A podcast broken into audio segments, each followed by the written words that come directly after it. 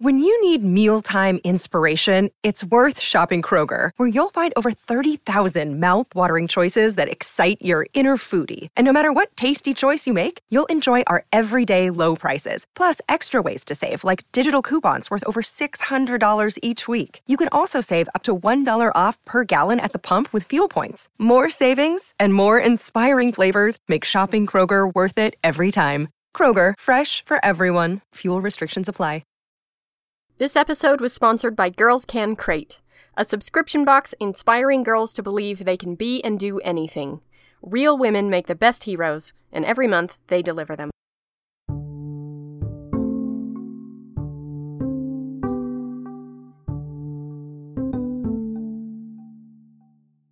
Hi, Katie. Hi, Olivia.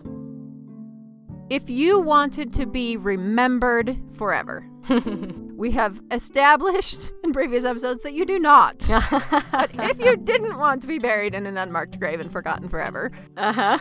how would you go about making sure that you were famous forever? Well, I actually had an ancient history professor once who gave me some advice about this. ah, If you want to be remembered centuries from now, make a little time capsule about yourself and bury it in the backyard. and then in the future, historians five, six thousand years in the future, they might come across it. And it'll be Ah. this little nugget of historical artifacts, and they'll go, Yay, hooray for this wonderful, famous person. So that's one strategy. yeah, that's a good. That's a good like very long game strategy. Right. Oh, yeah. He's always thinking in very long term. like right. that. Of course. Yeah. What if you want to assure that you are still famous in 200 years? Oh, well, I feel like the historical stories that get told over and over and over again are the good stories. Hmm. Humanity loves a good tale.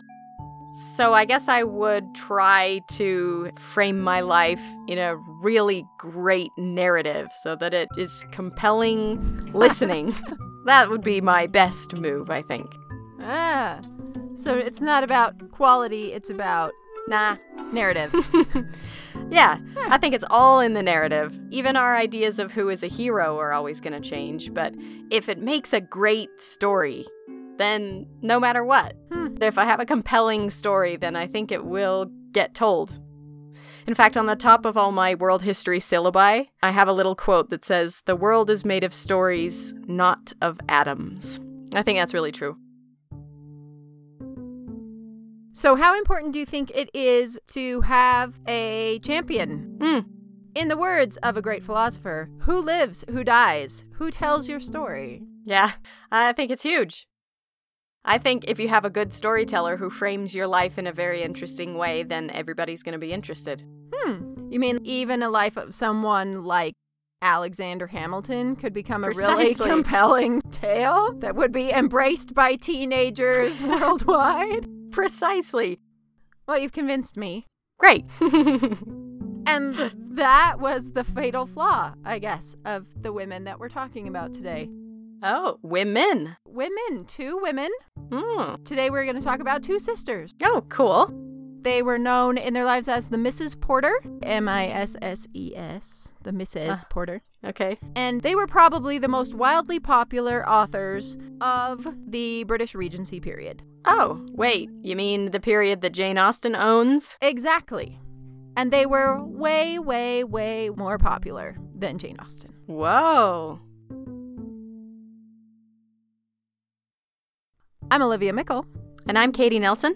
and this is What's Her Name? Fascinating women you've never heard of. So, Jane and Anna Maria Porter were sisters who were born in England in the late 1700s to a genteel but very poor family, Just like all of Jane Austen's heroines. just like all of Jane Austen's heroines. So, to learn more about Jane and Anna Maria Porter, I talked to Professor Devoney Looser. Uh, I'm Devoney Looser, professor of English at Arizona State University. Devoney Looser is also the author of the amazing book, The Making of Jane Austen. She's also a really prominent public scholar. You've probably seen her talking about Jane Austen on CNN.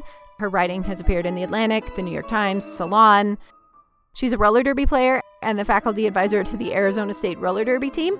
and her roller derby name is Stone Cold Jane Austen.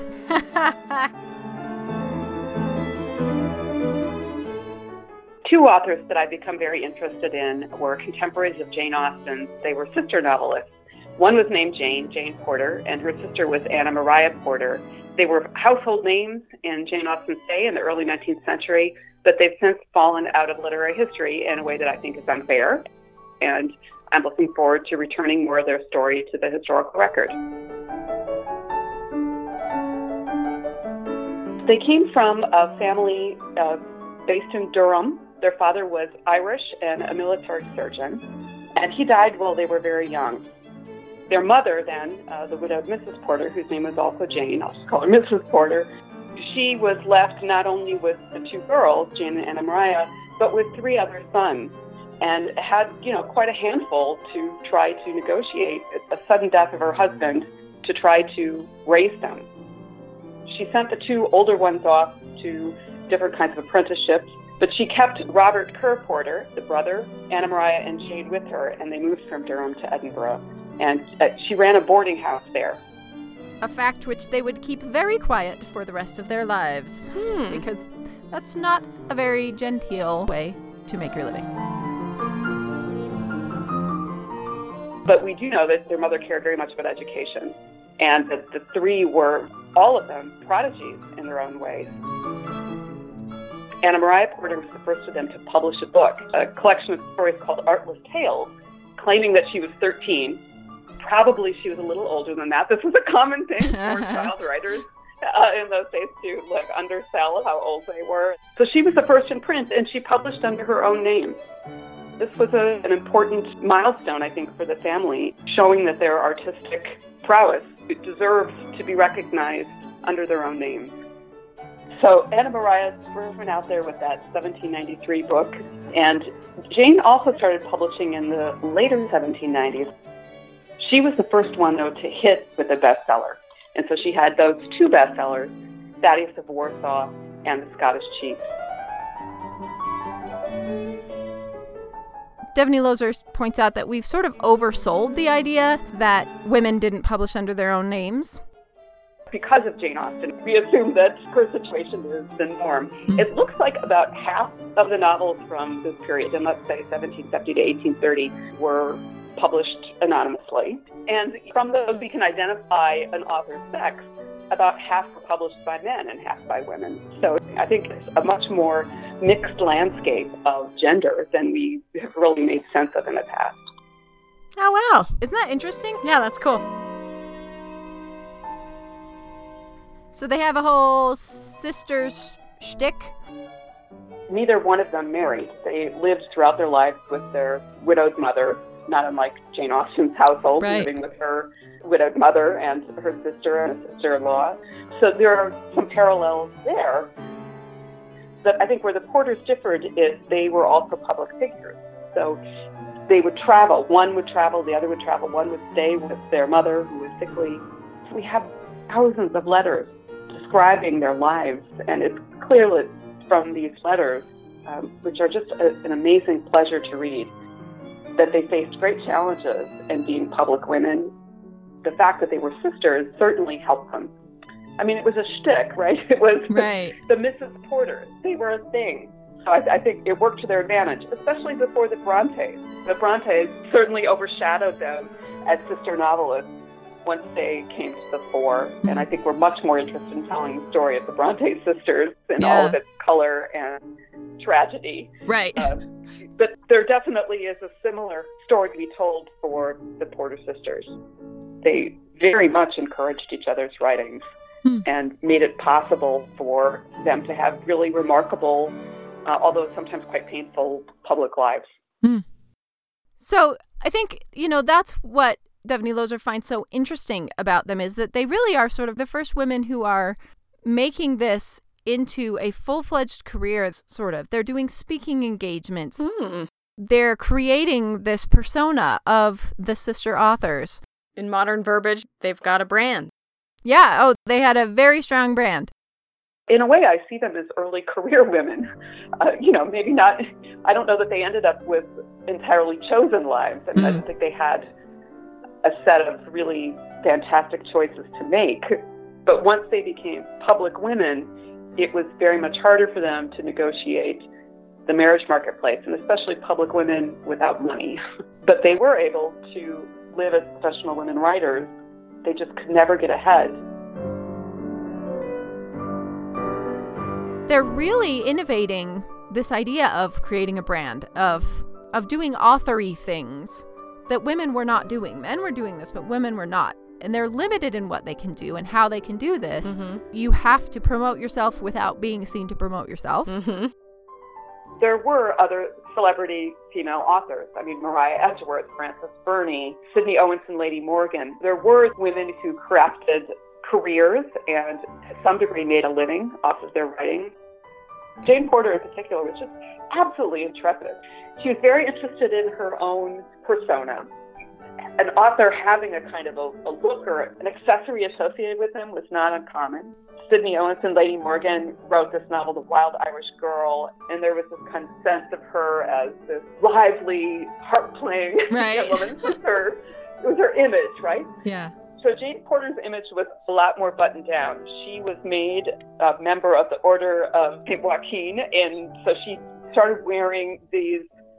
They look like nuns' habits, and there's some portraits of her in a black veil, and people think, well, she a nun? And she absolutely wasn't. She was very much Protestant, but she was also very devout, and she was apparently tall, striking. Some of her letters talk about her wishing that she'd been born a man because she would have been an important figure in politics. Uh, she really had a sense of herself as somebody who had a presence. It's a fine line, though. I mean, I think we still struggle with what does it mean for a woman in leadership to project authority, but to do so in a way that's inoffensive, uh, doesn't scare people. And by people, I mean both women and men, but Yeah. especially men, right? Right. This, is, this idea that you need to be you know, not the scary kind, but the palatable kind. And in some ways, it led them to make decisions that you shake your head at rather than give them a fist bump for. but they were definitely in uncharted territory. they may seem like these are the women who are living the dream. They are owning their talent, they are doing what they love, Mhm. and they are making it work without a man. Yeah. You can tell from their writings. The sisters really felt like they were in a difficult bind as public women. And there's one especially moving letter from the 1820s where Anna Maria is in correspondence with a woman who's asking about making her daughter, uh, I think, a singer, a musical career that she's considering. And Mm. she's asking Anna Maria, should I do this to a teenager? You know, what does it mean to become a public woman?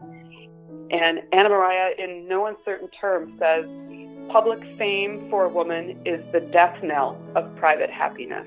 And she says this, she believes, is because men can't handle it. She says even the best of men consider this to be propriety stomped on, right? Like this is not behaving in the way one should. But you know, the worst of them see it as, in the line she uses, as putting arms in the hands of a slave. That women having any kind of public fame or public power is for some men something of hatred, deep skepticism, going way beyond their station. Of course, there's a long history of women seeing themselves in some ways as enslaved, and lots of people have problematized connecting Right. those two terms. But for women at the time, I think this kind of imagining the ways that they were constrained and judged harshly and put down. I think using those terms was a powerful way for educated women who were trying to imagine another life to see the limitations on them. They did not want to be writers. They wanted to be married. and you know, we hear a lot about authors who have to get it out Mhm. or it's going to kill them. And they were not that way. They were writing because they needed to eat. they were good at what they did, and I think they were proud of being good at what they did. But this was not their chosen life. This was the life that fate handed them. Mm. And unfortunately, the better that they got at what they were doing and the more well known they got, the more impossible it became for them to leave the life of the public author. Yeah, the more successful writers they became, Yeah. the less marriageable they were. Yep. Oh, how sad. They felt very limited by their celebrity. And rather than living lives of great acclaim, they felt they were living lives of great constraint. A pedestal can be a cage Yes. just as much as a cage is. They were very much motivated by supporting themselves. They also clearly had gifts and were not shy about showing the world that they had them with the motivation that they needed it for self support. And although they were best known for their novels, the sisters were publishing, as most women writers were in this time, in any genre you can imagine. Anna Maria published poetry. She wrote an opera. Jane wrote plays. They contributed to one periodical. They edited another. They had their hands in anything that they could do for the public for pay. To call it hack work is probably somewhat of an overstatement. But Anna Maria in particular was, was writing because she had to, not because it was a passion. They were working enormously hard. It's incredible productivity. And you know, I don't I don't mean to completely downplay the quality of it. The Hungarian Brothers from 1807 is probably Anna Maria's most famous work, but some of her works also outlasted her life and continued to be published after her death. So, you know, some of these continue to speak to people. They were genteel poverty. What, Yeah. that means Right. three three women, a cottage, and one servant. It's funny that, I mean, looking back in the past, having a servant still can equate to poverty. Yeah, only. Oh, you only have one servant. Oh, how terrible. Yeah, it's such a terrible life. But for the status that they should be living in, hmm this was really embarrassing. Yeah. you know, there's one letter where they say, you know, the world expects us to be rich, and little do they know we have only a handful of pounds to our name. The reality, though, is they were quite well paid. Jane was getting 300 pounds a novel, Anna Maria 200 pounds. This is a nice amount of money. yeah. I mean, Jane Austen was paid 10 pounds. Right. She sold her first novel, Susan, right? Famously, Yeah. right? So they were getting hundreds of pounds. The problem is that money was being used to pay off the brothers' debts. They ended up supporting them more than being supported by them, which is really the opposite of what you would expect would happen to unmarried women. Supporting their brothers, just like the Brontes. Yeah, and when the Brontes came along, there were lots of comparisons. hmm So their favorite brother, the one that they really saw as the shining star of the family, Robert Ker Porter, he ended up being the one who took the family to London. He was a talented artist, and he ended up going as a teenager into the Royal Academy. And he became also internationally famous, first for his panoramic paintings. This was in vogue at the time. These amazing surround paintings. You would walk into a theater, or sometimes they would have them outdoors in the tent, and you were to meant to feel like these enormous paintings, often of battle scenes, was putting you there. Kind of like how we imagine IMAX theater now, right? Right, You're- yeah. You're in this, in this surround, right? This was a, a sort of precursor to that. Robert Ker Porter became famous for those. He ended up being hired by Tsar Alexander to go to Russia and became a Russian court painter. Wow. While he was there, a, a Russian princess fell in love with him. They ultimately ended up marrying. This was supposed to be the thing that made the family. Famous brother marries a Russian princess, right? It's Yeah. a fairy tale. But this was during the Napoleonic Wars when they Oh. finally married. And, uh, you know, Russian estates tended not to be worth so much. Yeah. And in fact, even the even the princess ended up being a drain on Jane and Anna Maria Porter financially. He took a position as a diplomat in Venezuela, uh, partly I think to escape his creditors in England, but also because it was a job that he he could get to try to dig his way out. Yeah. And so they wrote also these enormous letters. I mean, we're talking 50 page letters back and forth Wow. that also survive, describing all the things that are happening in their lives. So that the Porters' lives are exceptionally well documented, and the, the kinds of things that they observed and experienced were really very moving. Whoa. And they're not just 50 page letters, they're 50 page cross letters, if you know what those are. No, what's you know, it? it used to cost per sheet of paper. And so Okay. you would write your letter and then you would turn the page 90 degrees and write across what you wrote before like on top of it? on top of it. So it looks like like a checkerboard of where the, all of the words are going top to bottom. Then you turn the page and they're going sideways across Wow. those words, and they're crazy hard to read. But I've I've read quite a lot of these. It was very common in the 18th, 19th centuries for people to write this way.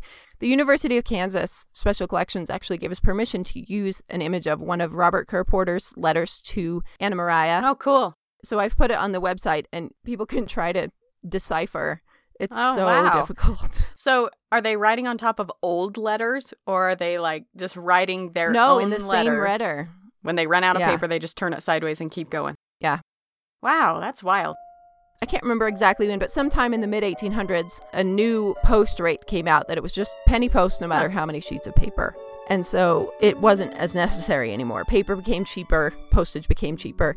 And there's this funny etiquette writer scolding people for still crossing letters. And she said. This used to be a sign of intimacy. Now it's just rude. Stop it. Wow. So yeah, we have a we have an example on the website if people want to go and see what these look like and try to imagine reading 50 pages of cross Wow. letter. Cool. It's interesting to imagine having to mince your words like that, where today it seems like even just with texting and email, it's unlimited and you just you just say everything you have to say. Yeah. Yeah, although there is Twitter, Oh, right? Yeah, And I think that's good point. I think that's an interesting construct of Twitter that you're forced to be very concise in what you say. Yeah. My final process when I write, I get it absolutely perfect and then I cut 10%. and it's agony every time, but it's always better. And so I find Right. sort of the writing discipline of being forced to cut anything unnecessary yeah.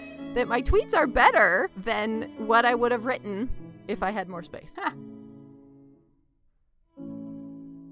Let's pause for just a second to thank our sponsor. Girls Can Crate is a unique subscription box inspiring girls to believe that they can be and do anything. Every crate features an inspiring woman with a booklet about her and hands on STEAM activities. We're still doing the activities. I was so impressed by it. It was genuinely cool. That's awesome. The design of the booklet and everything is so well done, and you get these separate bags for each experiment and all the supplies, and it's really cool. That's awesome. Go to girlscancrate,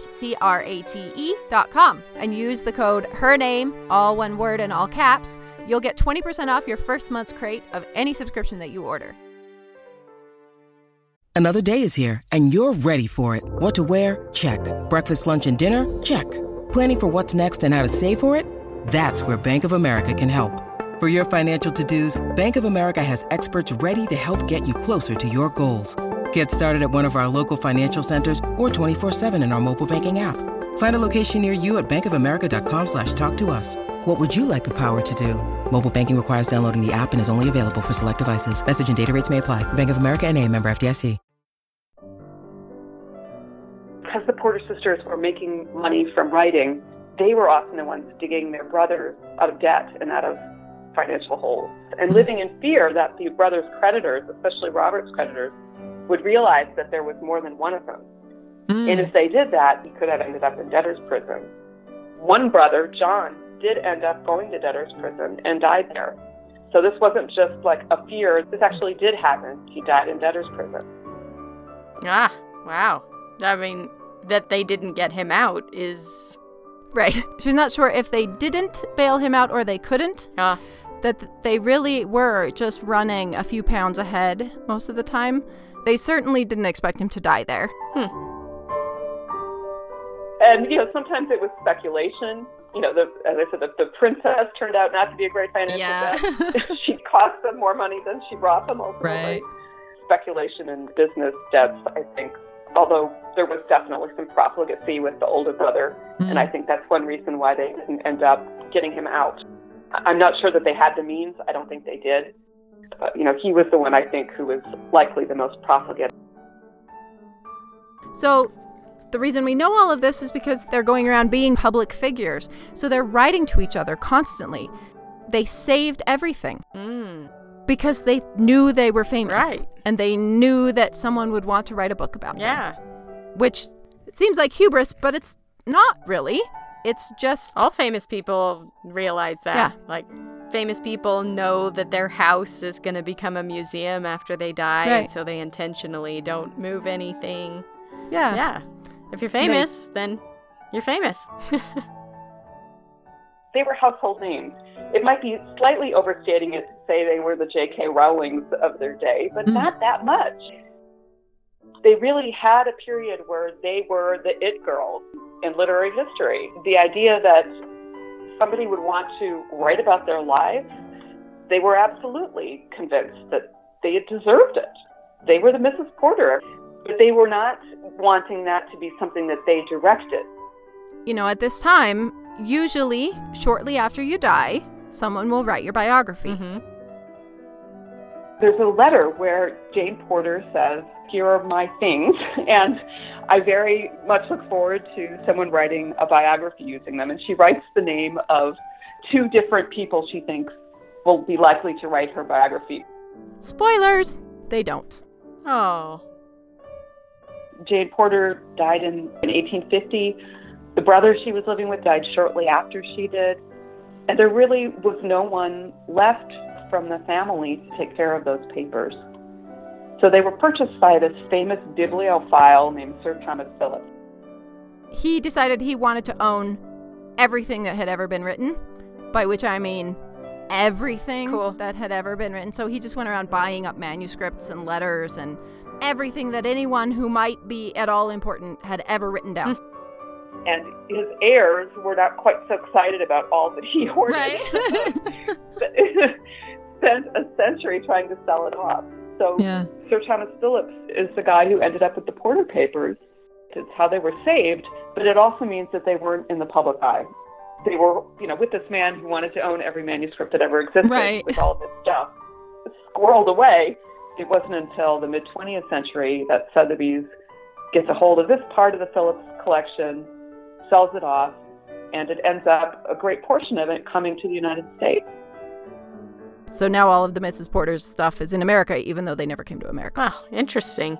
I mean, isn't that pretty much what happened to Lola Ridge also? That her stuff went to somebody who tucked it away and didn't do anything with it. Exactly. And so even though they're wildly famous when they die, hmm you know, with Lola Ridge, there is this shift that the things that she was doing are no longer popular. That's not true with the Mrs. Porter. That the things they're doing continue to be popular, Mm. and they were still seen as incredibly important. But because no one has access to their papers, no one writes their biography. Hmm.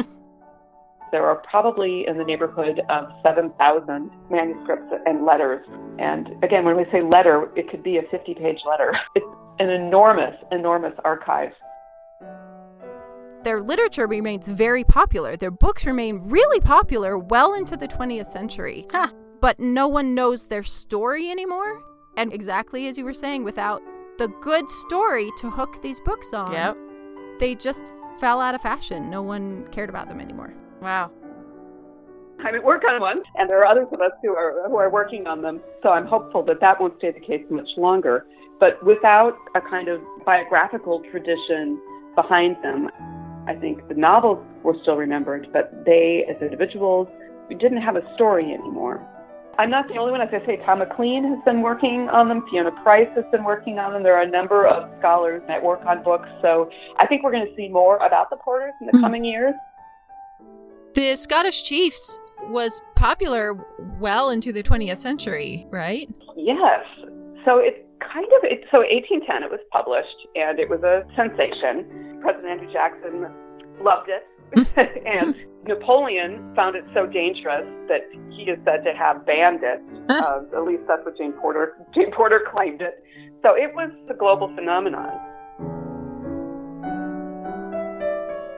A lot of their novels center on men who head out into the battlefield and do great feats of valor on the battlefield for their country and, and return back to their mothers, sisters, and uh, romantic love interests and do a lot of crying. They're these, these strong heroes who return home crying about every third page. And I just don't see us being in a place where men who are doing a lot of crying are going to come back into fashion, which is a shame, frankly. The combination that they were working in really spoke to that time, but doesn't speak so much to ours. It's not about quality. It's just about whether we like this thing that they were doing anymore. Starting in the 20s, we didn't like sentimental fiction anymore. We saw that as children's literature. Oh, interesting. And one of my least favorite things that we do in the literature field is as soon as something is branded children's literature, it is the kiss of death. As that happened, critics embraced it less. If it Yeah. was a children's book, then it wasn't great literature. And by the 1950s, the Classics Illustrated comic book series, I, I just am fascinated to find it, did uh, Jane Porter's Scottish Chiefs. Ah, okay. And by then, uh, yeah, isn't that amazing that it was still circulating in those terms? But being shelved with the children's books didn't help it in terms of being taught in high schools and colleges.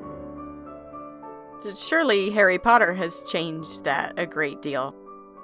It has a bit, not nearly as much within the academic study of literature as it has in pop culture. Hmm. I would say, you know, adults reading young adult fiction now. That's a thing. Yeah, It's pop completely culture. Completely normal. Yeah, pop culture doesn't care if it's children's lit or not, or, or if Right. anything, we we like it more, perhaps. Yeah, I think so. I mean, it's such a double-edged sword because on, because on the one hand, it kept her alive. There just isn't the same kind of narrative about their importance or who they are. Now, there was a, a Broadview Press edition of the Scottish Chiefs that was edited by Fiona Price, so it is Hmm. now available.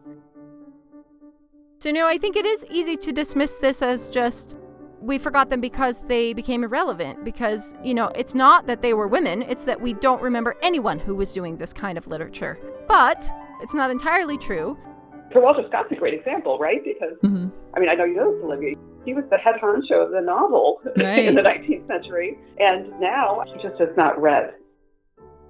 Right, yeah. You can hardly plod through them today. Well, I can hardly plod through them today. I like them, and people make fun of me. well, I lived in Kenilworth in England, and he wrote that novel called Kenilworth. Yeah. In Kenilworth. So I was like, I will read this. I am going to read this. but every time I read them, I'm just like, oh, I cannot. I enjoy them while recognizing that we are not doing this anymore. Mhm. That this is a period piece on many levels. Well, I think there are parts of Scott that uh, I can embrace more than others. Yeah. they're they're definitely a, a phenomenon, and I think you know, he had quite a lot in common in some ways with the Porters in terms of his values. People people ask me sometimes have they forgotten Jane Austen, and Mm. I feel really bad when I say. No, I don't think the novels are, are quite as delightful Right. a read. But partly it's what happened with literary fashion. I mean, I think Austen's humor and irony and social criticism Mm. really continue to speak to us. Jane Porter believed, and I think there's a good argument to be made, that she was an innovator in the historical novel and that she, in fact, was an influence on Sir Walter Scott, who is often credited with inventing it. Neither one of them probably invented the historical novel. Right. Mean, we can look at lots of novels that had historical influences in them prior to, you know, 1803. But Jane Porter was doing some innovative things. What is clear is that in 1803, Jane Porter published a novel called Thaddeus of Warsaw that is a work of historical fiction and has some of the same hallmarks that Sir Walter Scott's Waverley would show. It's pretty clear to me that Scott cribbed some of what he did from her.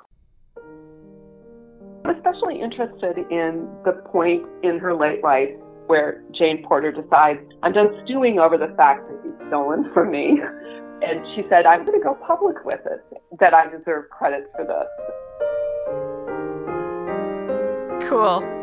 It did not go well for her. No, I imagine it wouldn't, especially not in Britain. Even though the entire reading audience knows yeah. that she invented this. Mhm. No one really remembers, you know, they, they remember Scott. They don't remember her attempt to write herself back into the story. She's a kind of Hamiltonian Right, exactly. Uh, but I, I, I do think that that really took a lot of courage to say, I want the world to know that this is a way of understanding our careers in conversation with each other. And props to her for trying it. I wish it had Yeah. worked a little better than it did, but it is, to me, it's amazing. I use this in a positive sense, but I, I think of her as, especially in late life, as a really pissed off battle axe. She's pissed. And I think that comes through in her letters, it comes through in some of the writings. And, and she was trying to write her story. And she had friends and supporters who were also, I think, supporting her in trying to rewrite the narrative. But I think it is just incredible that, I mean, she's basically calling out the trolls. She knows there are trolls coming, and she does it anyway. And I, I do think that is cool, and I respect that. That's why I think this is really interesting because there is no way to predict what will stick and what will not. There is no way to tell. And it's not just that things we think will stick don't, it's that things that we make fun of become classics. When Tolkien published Lord of the Rings, he was mercilessly panned. You are wasting your time on children's literature, and it was an embarrassment to his academic career. Nothing in the universe is objective. And it's not only not objective, it's not predictable. yeah, that's what makes it fun. That's what I love about history. You never know how the story's going to be told.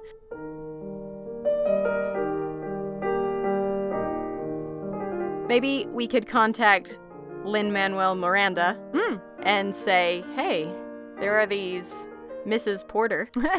They might make for a good musical.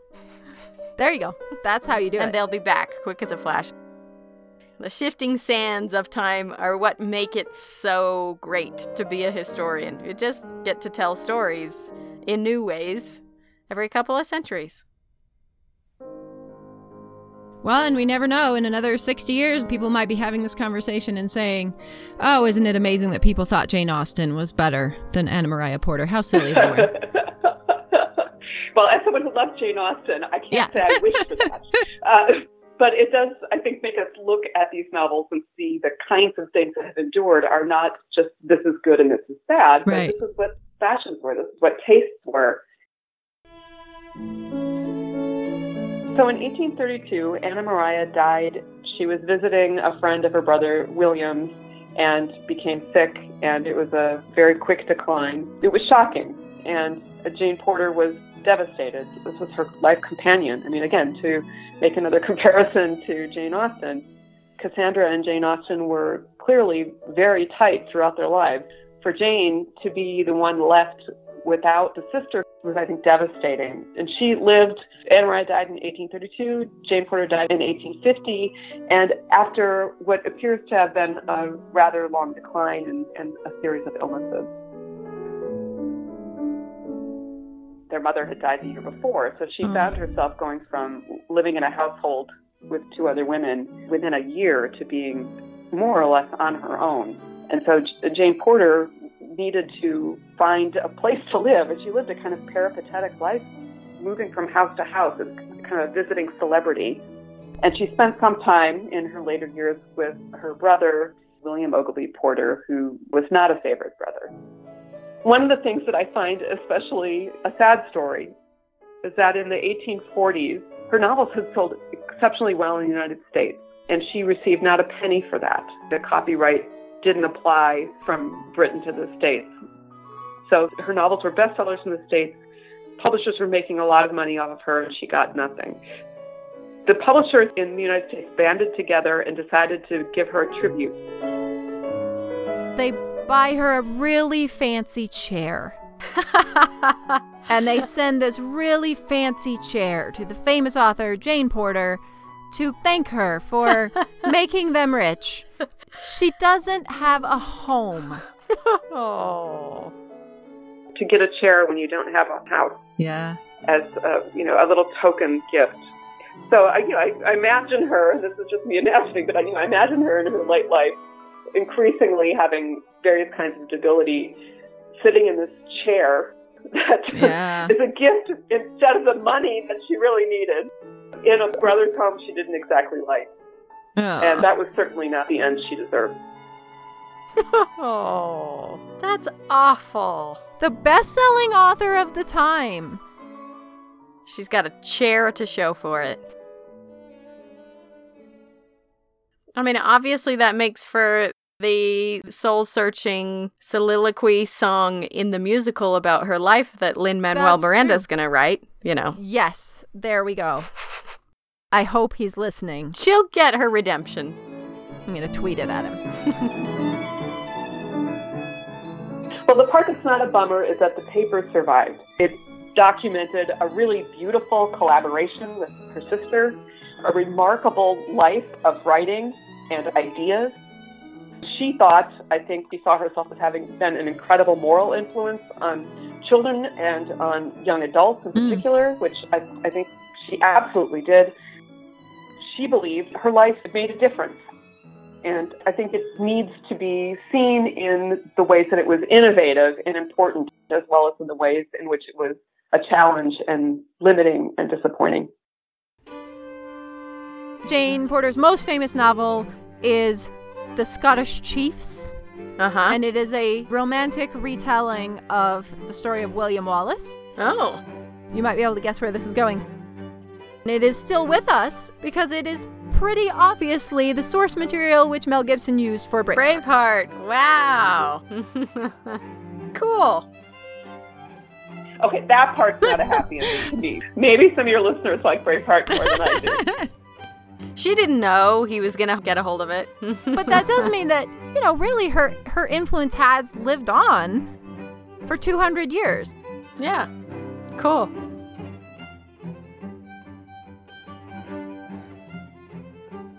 If you enjoyed this episode and you'd like to support more episodes of What's Her Name podcast, please visit our website at what'shernamepodcast.com and click donate.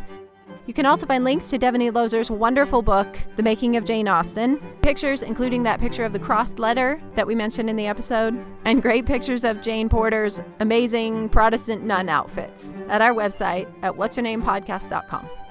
Our theme song was composed and performed by Daniel Foster Smith. Music for this episode was provided by Half Pelican and Amanda Setlick Wilson. You can also follow us on Instagram, Twitter, and Facebook, where we post lots of photos each week. If you enjoyed today's episode, please subscribe wherever you get your podcasts. And if you would take a minute to leave us a review on iTunes or wherever you get your podcasts, it makes a huge difference in our ability to reach new listeners and bring you more women making history. This episode was edited by Olivia Meikle, and What's Her Name is produced by Olivia Meikle and Katie Nelson.